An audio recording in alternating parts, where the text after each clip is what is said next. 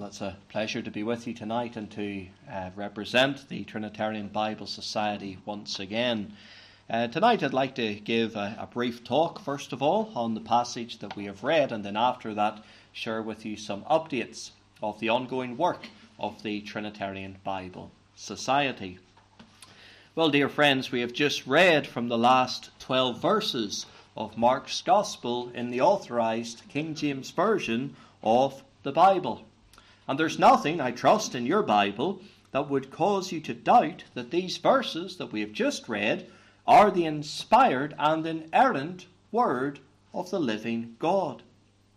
However, and lamentably, if you were to read from a modern English translation like the NIV, the New International Version, it is most likely that after verse 8 there will be a break, a space on the page, and a statement will be introduced like this The most reliable early manuscripts and other ancient witnesses do not have Mark 16, verses 9 to 20.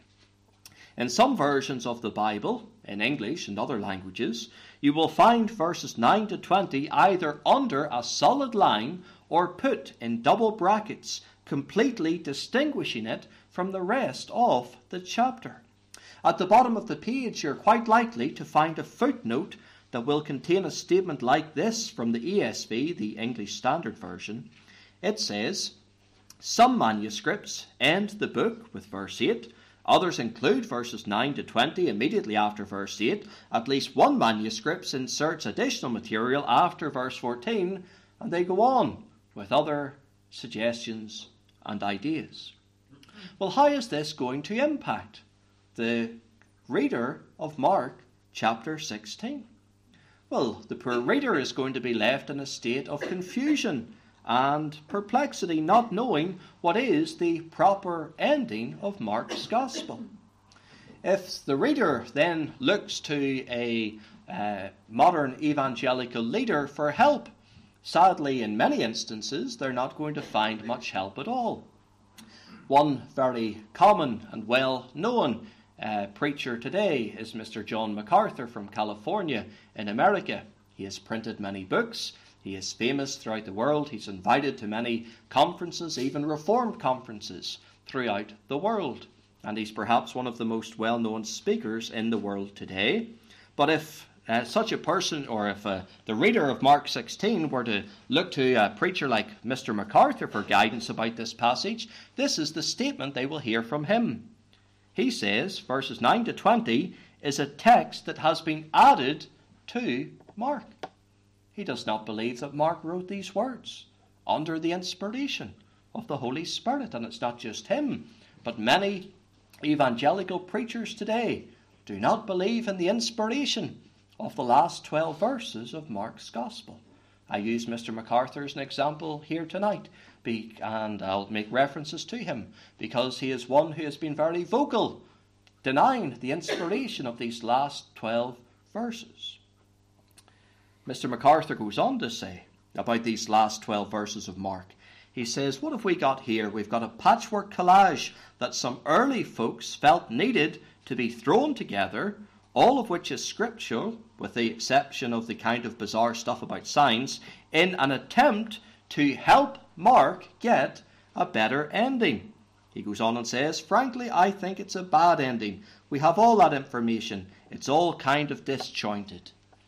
He says that men, uninspired men, felt that the Holy Spirit had not given Mark a good ending, so they added an ending themselves. Well, modern Bibles and statements like this from so called evangelical leaders cause confusion. And they actually go further. They cause unbelief in the inspired pages of Scripture. They cause men to doubt the authenticity of these last 12 verses of Mark's Gospel. And, dear friends, the reason I speak about this tonight is because this is a very serious issue. These last 12 verses of Mark were either inspired by the Holy Spirit, Mark either wrote them moved by the Holy Spirit, or he didn't. It, it's a serious issue also because it causes Bible readers to doubt the genuineness of this passage. Paul said all scripture is given by inspiration of God. Peter said holy men of God speak as they were moved by the Holy Ghost. What have we got here? We have an evangelical leader and many evangelical leaders telling us that this is not inspired and it shouldn't be in your Bible. Many Bible translations like to put the onus on the reader and leave it up to the reader to decide if they're genuine or not. And that's not how it should work.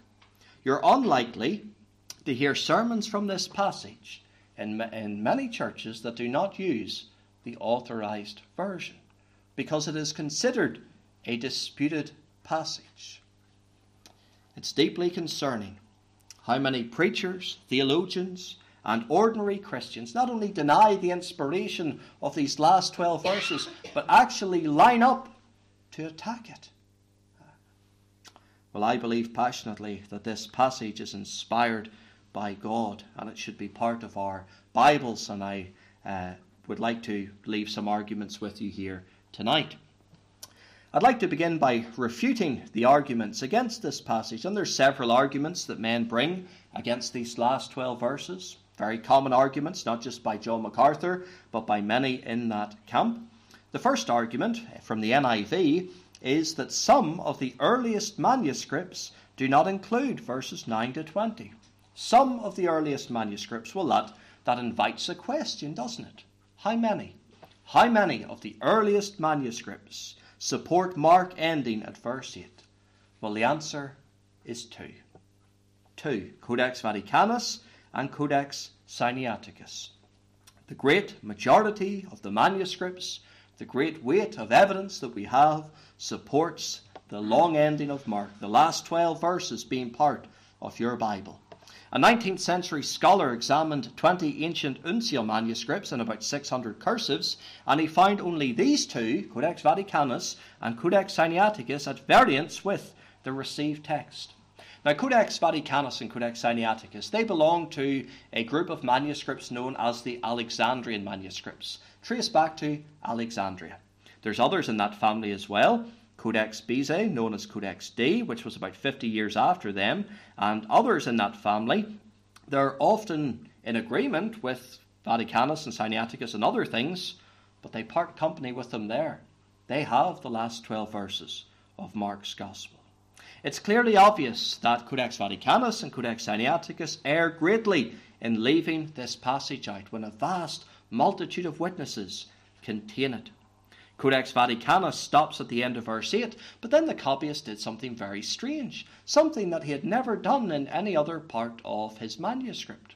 Normally, he would just continue the next book of the Bible on straight after the last one, but after Mark chapter 16, verse 8, he left a gap a gap big enough to fill in the last 12 verses. It's as if he knew they should have been there. The New Testament was translated at a very early period. Translation work didn't start with the British and Foreign Bible Society or the Trinitarian Bible Society. The earliest Bibles were translated from uh, the very first century. Um, they were translated into the Syriac, the Latin, the Gothic, the Egyptian, and other languages as well. And these translations preceded Codex Vaticanus and Codex Sinaiticus, and it will not surprise you to learn that those early translations contained the last 12 verses of Mark's Gospel. The second argument that they bring, they say that the notes affirming this passage are missing in other manuscripts. The critics who reject this passage, they tell us that many ancient manuscripts contain a note stating that Mark 16 verses 9 to 20 was missing from many other copies. Well, this is not true. Very simply, scholars have been found to quote from their predecessors without checking their accuracy. Somebody uh, made a lie, and other people quoted that lie, and it has been requoted down through the centuries. The third argument against this passage they say early church fathers rejected the last 12 verses of Mark's Gospel. John MacArthur says in the fourth century, for example, two of the fathers, Eusebius and Jerome, wrote that almost all Greek manuscripts of the New Testament end at verse 8. Well, as we examined the early church fathers, this is found not to be the case. References are found in the writings of many church fathers They may be loosely quoted, but they still testify to the existence and acceptance of the last 12 verses. There's at least 15 church fathers who quote from the last 12 verses. Papias in AD 100, Justin Martyr in AD 151, he quotes the last verse within 50 years of the death of the last apostles. Irenaeus quotes and comments on verse 19 in AD 180. Hippolytus quotes verses 17 and 18 uh, from AD 190 to 227.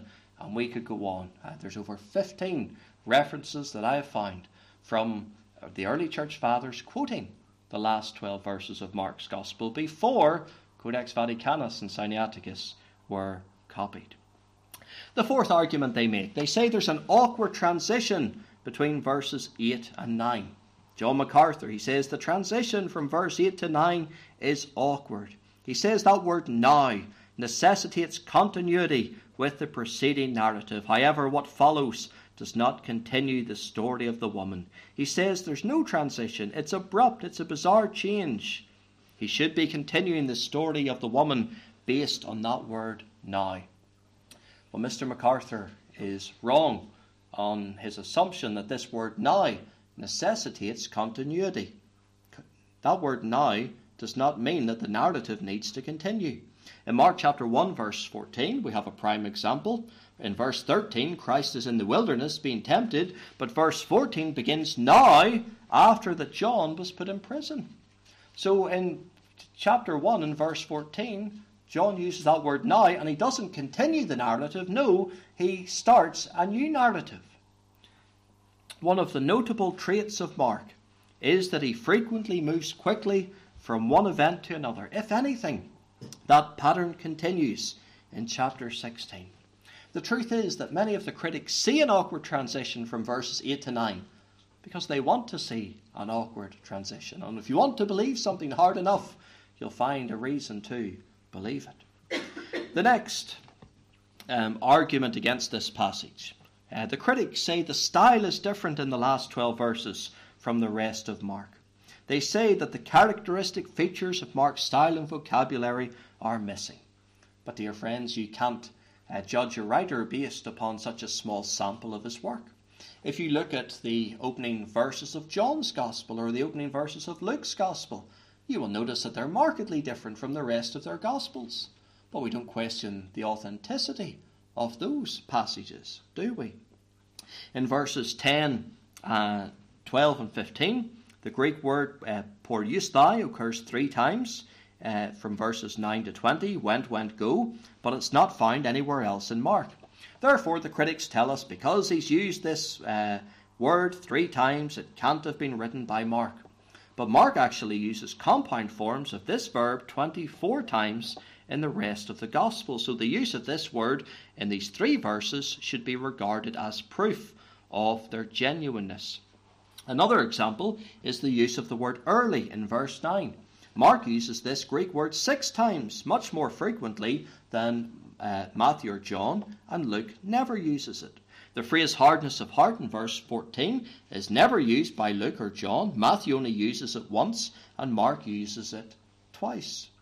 John MacArthur then says the vocabulary is not consistent with Mark. It doesn't read like Mark. There's 18 words here that are never used elsewhere by Mark. He says the structure is very different from the familiar structure of Mark's writing. He says the title Lord Jesus is used here in verse 19, but it's never used anywhere else by Mark. Well, in verses 19 and 20, Mark uses the phrase the Lord, which he doesn't use elsewhere. But Mark also refers to the Saviour as Jesus Christ only one time as well, in chapter 1, verse 1. And the same can be said of Matthew and John. They only use certain names of the Saviour on one occasion, or one title of the Saviour. But that doesn't mean that we doubt their genuineness, because they contain a unique expression. In verse 19, Mark uses the phrase was received up now, this Greek verb, we are told, occurs nowhere else in the Gospels. But Mark had a very wide vocabulary. He used 74 verbs that are found nowhere else in the Gospels, and this is one of them.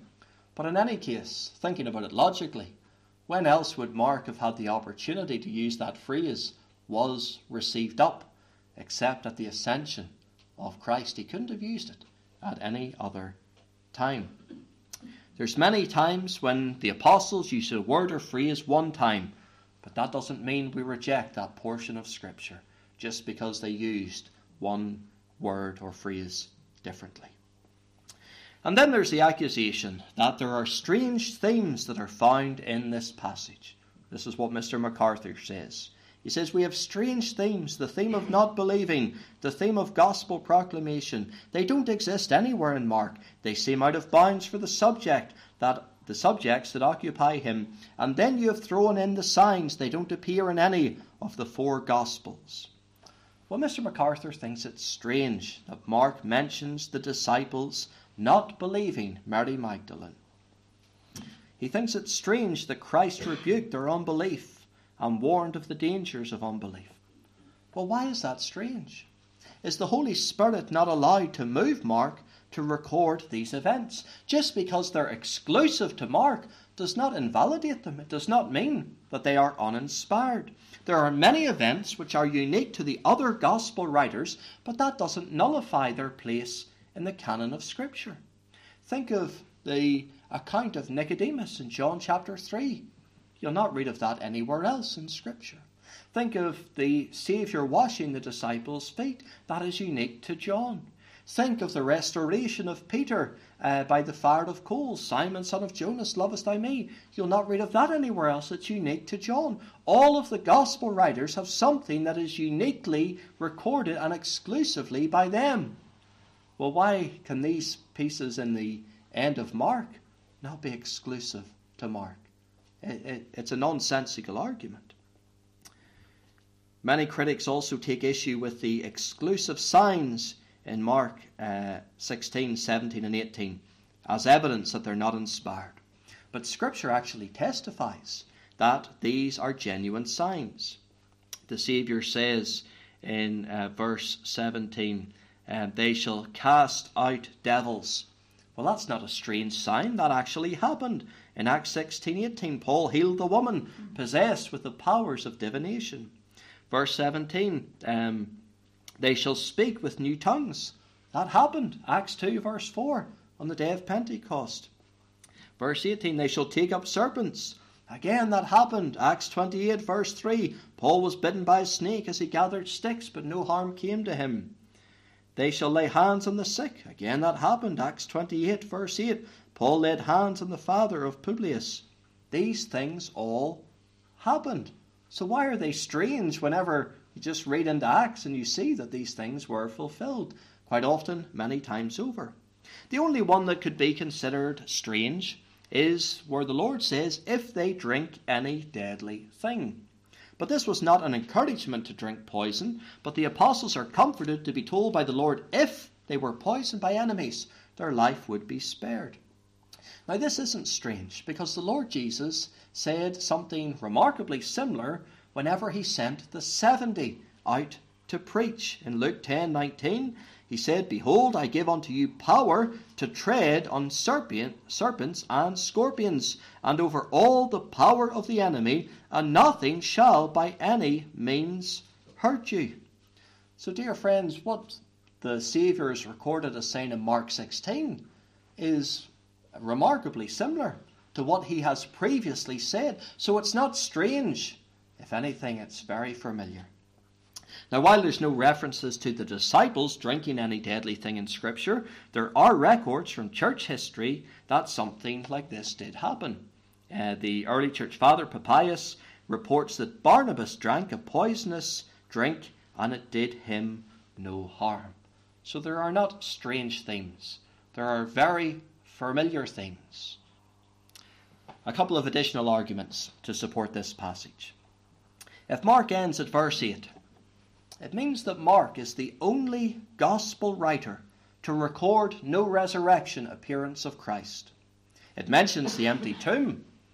Dear friends, the empty tomb is not a resurrection appearance of Christ, it's an empty tomb. In Matthew 28, verses 12 to 15, we read that the Jewish leaders paid the Roman soldiers to lie and say the disciples stole the body of Christ. If Mark finished at verse 8 with the empty tomb, it would complement the lie of the Jewish leaders.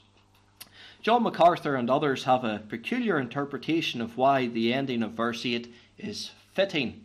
This is what he says The women are convinced of the resurrection by the empty tomb and by the angelic announcement. They're gripped by the wondrous reality of the resurrection. They're speechless. And oh, by the way, so is Mark.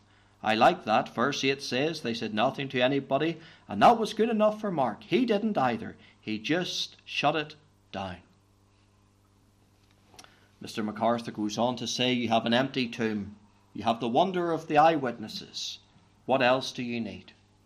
Well, very simply, you need a resurrection appearance of Christ. Mark was the first to record his gospel, the first to send it out. And the message going out of an empty tomb would not convince many people. You would need a resurrection appearance. There's many empty tombs in the world, but that doesn't mean that all people who had been placed in them initially have been resurrected. The Apostle Paul, whenever he wrote in uh, nearly all of his epistles, he majored on the resurrection being essential. Mark could not have wrote a, a, a gospel without a resurrection appearance. Furthermore, in verses 6 and 7, the angel instructs the women that the risen Christ will appear in Galilee, and the angel says they will see him. So this prophecy of the angel, it demands fulfillment. If Mark ends at verse 8, we're left wondering, well, has the prophecy of the angel been fulfilled or not?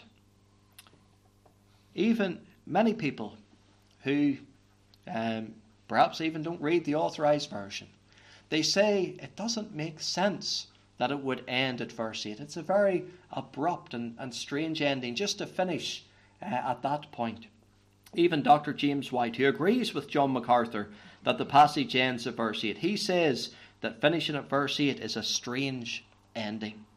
Now, one 20th century commentator, Richard Lenski, who's a very strong advocate of Vaticanus and Alexandrinus, and he favours them uh, very often over all the other manuscripts. This is what he says It is untenable to have Mark stop at verse 8, but it is not untenable that after he completed his gospel, abbreviated copies should have been published. He said it's untenable that Mark could have finished at verse 8, but it's not untenable that other copies could have been made that accidentally or purposefully left off the last ending of Mark. Well, dear friends, this matters a great deal because it is a denial of inspired Scripture. Deuteronomy 4, verse 2 says, Ye shall not add unto the words which I command you, neither shall ye diminish aught from it, that ye may keep the commandments of the Lord your God, which I command you. We have either got an addition to the Word of God, a corruption that has come in, or we have those today who are taking away from the Word of God. Revelation 22, verses 18 and 19 warns that if any man shall add unto these things, God shall add unto him the plagues that are written in this book. If any man shall take away from the words of the book of this prophecy, God shall take away his part out of the book of life, and out of the holy city, and from the things which are written in this book.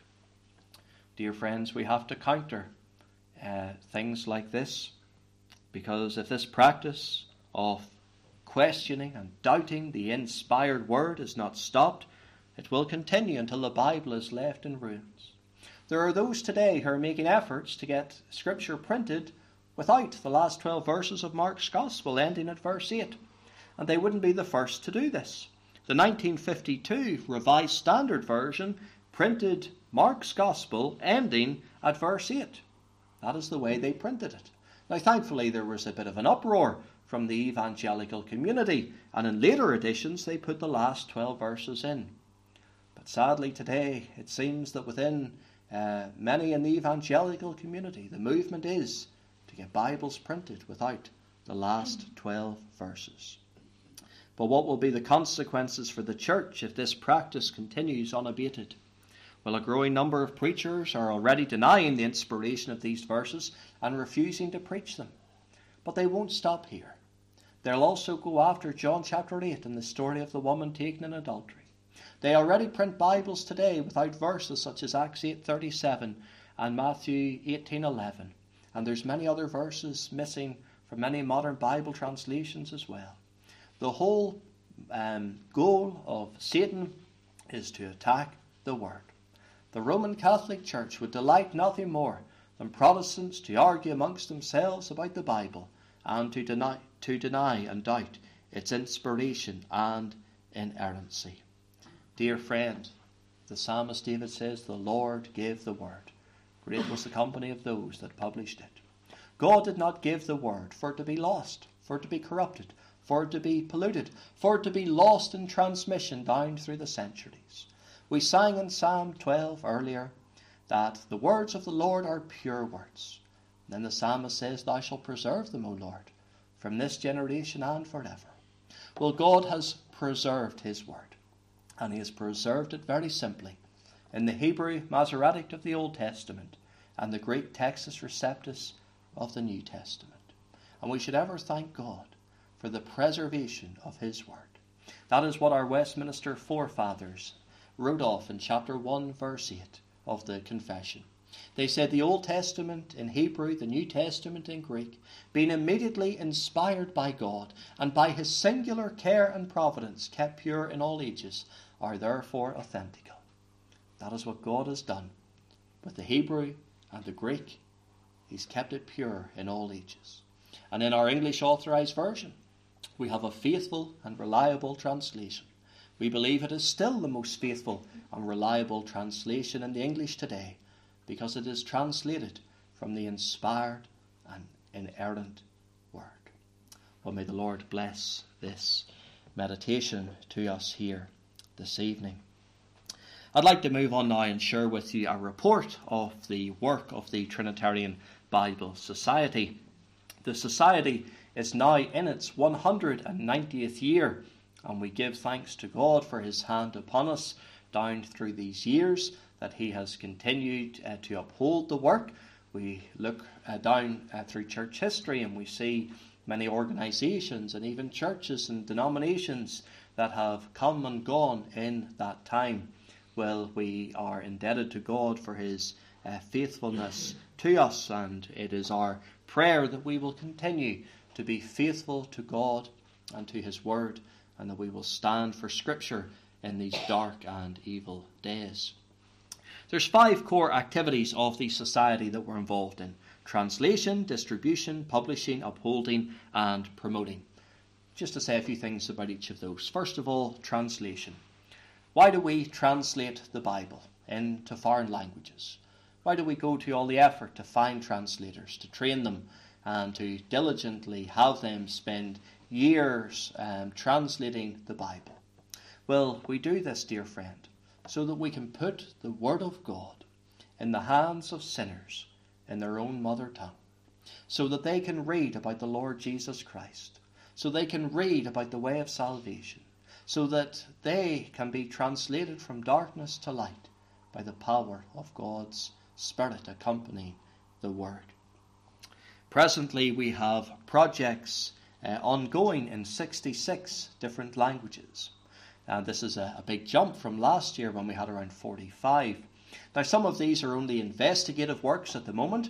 Uh, we are uh, working with uh, potential translators to investigate the possibility of doing translation work, but we give thanks to God that He has answered prayer in providing these men who have come forward to give themselves to the work of translation. In the last two years, uh, we give thanks to God for the number of new projects that have come off the printing press. We've had four new Bibles the Nepali, the Shona, the Simte, the Thadu. We've had four New Testaments uh, the Amharic, the Russian, the Thadu, and the Turkish. We've had four new Gospels the Bemba, the Ukrainian, the Bukhat, and the French. And we've also had the Chinese Gospels with Romans and Hebrews printed as well. So we give thanks to God that in the last two years we have seen um, over well 17 different projects come to be printed, and this is the Lord's doing, and we give thanks to Him. The next two years are also going to be very busy years as well. Uh, we hope to have four new Bibles the Chichewa, the Spanish, the, Bi- the Vaiphei, and the Zal. We hope to have six New Testaments the Chinese, the Danjiu, the Delitzsch Hebrew, the French, the Collegian, and the Com, and six Gospels of John as well. So again, we're, we're, we're indebted to God that there's going to be another 16 projects printed over the next 24 months. Now, uh, these aren't uh, projects that just happen overnight. Um, on average, it takes about 15 years from start to finish for a whole Bible to be translated. This isn't something that we can um, be uh, careless about. Uh, thinking back to the Reformation, um, whenever um, John Wycliffe was translating from Jerome's Vulgate, Jerome had mistranslated a word from the original Greek, a very important word. It was the word repentance. And he translated that word do penance. So for years, people thought uh, that they had to do penance, not realizing that the actual word was repentance. And John Wycliffe, when he translated the first English Bible from the Latin Vulgate, he didn't know any better. He translated what Jerome had, and he translated do penance. Now, there's a world of difference between doing penance and repentance, which is why, dear friends, we have to be so diligent and so careful. We're not handling the words of man, we're handling the Word of God, and we have to get it right.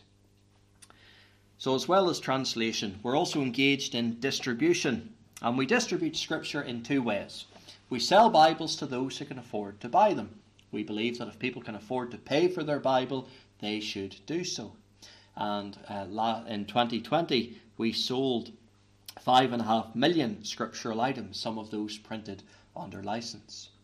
But for those who can't afford, and there's a great number of them in the world, we give out free scripture. In parts of Africa, Bibles are so expensive they would set you back the equivalent of one month's salary. I was told the story recently of a couple in Africa and they wanted a copy of God's Word and they travelled for three days to a city in Africa to try and find a Bible to buy it. They spent a couple of days searching the city, and they couldn't find anywhere that would sell them or even give them a Bible. And they returned home empty handed. Over a week spent trying to find and buy a Bible. We have, I'm sure, even in our own homes, a multitude of Bibles, shelves full of them but that's not the case in many parts of the world. We get letters, emails, phone calls all the time from people asking us to help them find a copy of God's Scripture or if we can provide one free of charge for them. Well, in 2020, we were able to give away 2.1 million scriptural items. That's Bibles, New Testaments, Gospels, Scripture calendars, and other scriptural items as well. Dear friends, we would value your prayers that God would bless the distribution of His Word. That's over seven and a half million items that went out in 2020. And it's not just an impressive number if we think about it on a personal and individual level. That's over seven and a half million items that went out to seven and a half million souls in 109 countries throughout the world.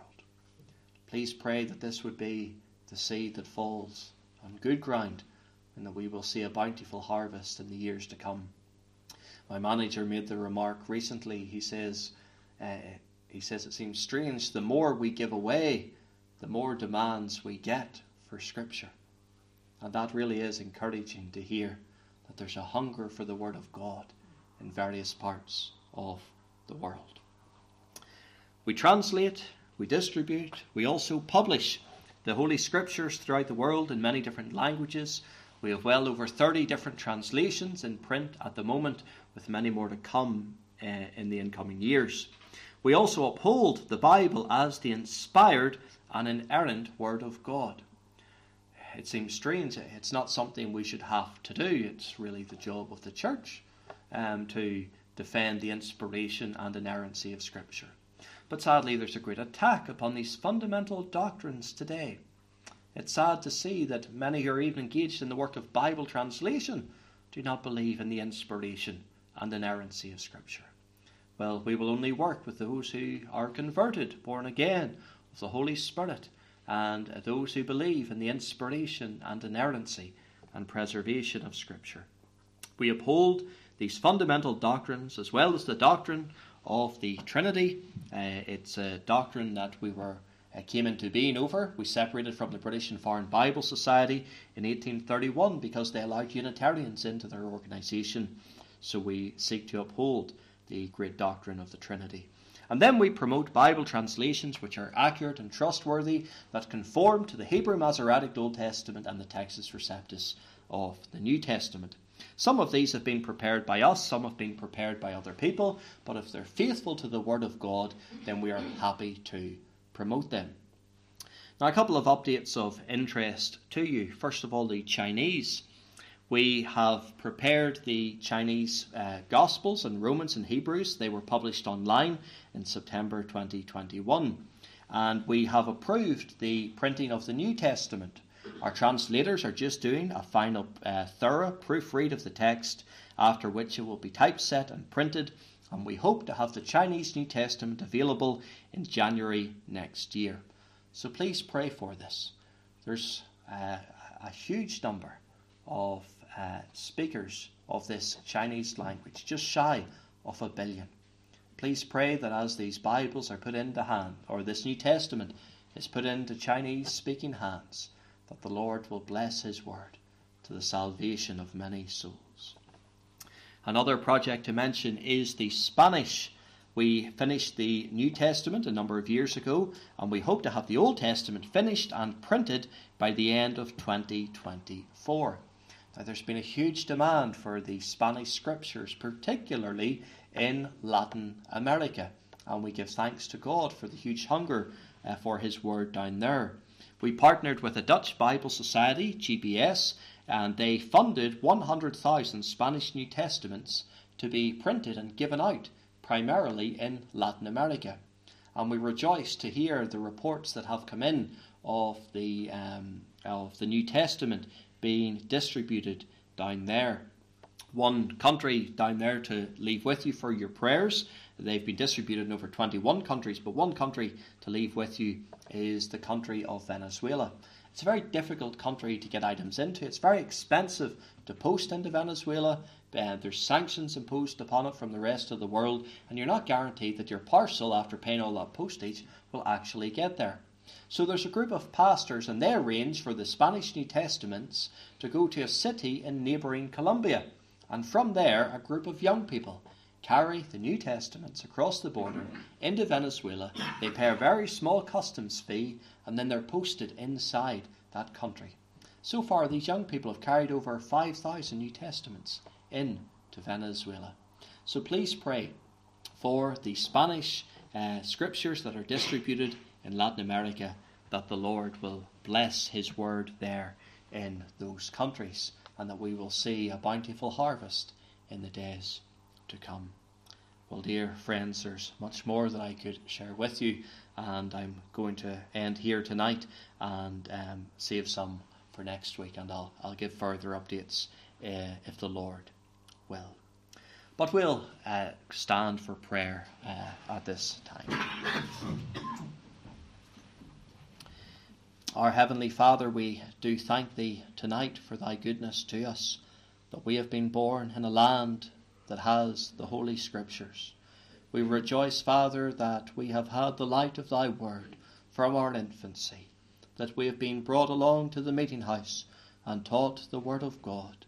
We thank Thee that without fear of persecution we're able to read it to our children night by night in the home. But Lord, it's not enough for us merely to possess the Word. We need Thy Spirit to apply the Word and to make it effectual to our souls and to the souls of our children and to the souls of our community. So bless Thy Word, Lord, as it is distributed amongst the nations, as the New Testaments and Gospels are put into the hands of strangers. We pray that it would be that seed that falls in the good ground, that brings a glorious harvest to Thee. Lord, we know that to stop us from being puffed up with pride and to think that it's our doing, thou dost hide uh, so often uh, the fruit of this from us. But Lord, we pray uh, that as we spread the scriptures, that thou would um, be pleased to use it for the conversion of sinners and for the glory of thy holy name. So, Father, we pray that thou will continue with us as we worship thee. We ask in Jesus' name. Amen. Amen. We'll continue to sing to God's praise from Psalm 138. Psalm 138, verses 1 to 5. Thee will I praise with all my heart, I will sing praise to thee. Before the gods and worship will toward thy sanctuary. I'll praise thy name even for thy truth and kindness of thy love, for thou thy word hast magnified all thy great name above. And down to the end of verse 5, Psalm 138, Thee will I praise with all my heart. Thee will I praise with all my heart.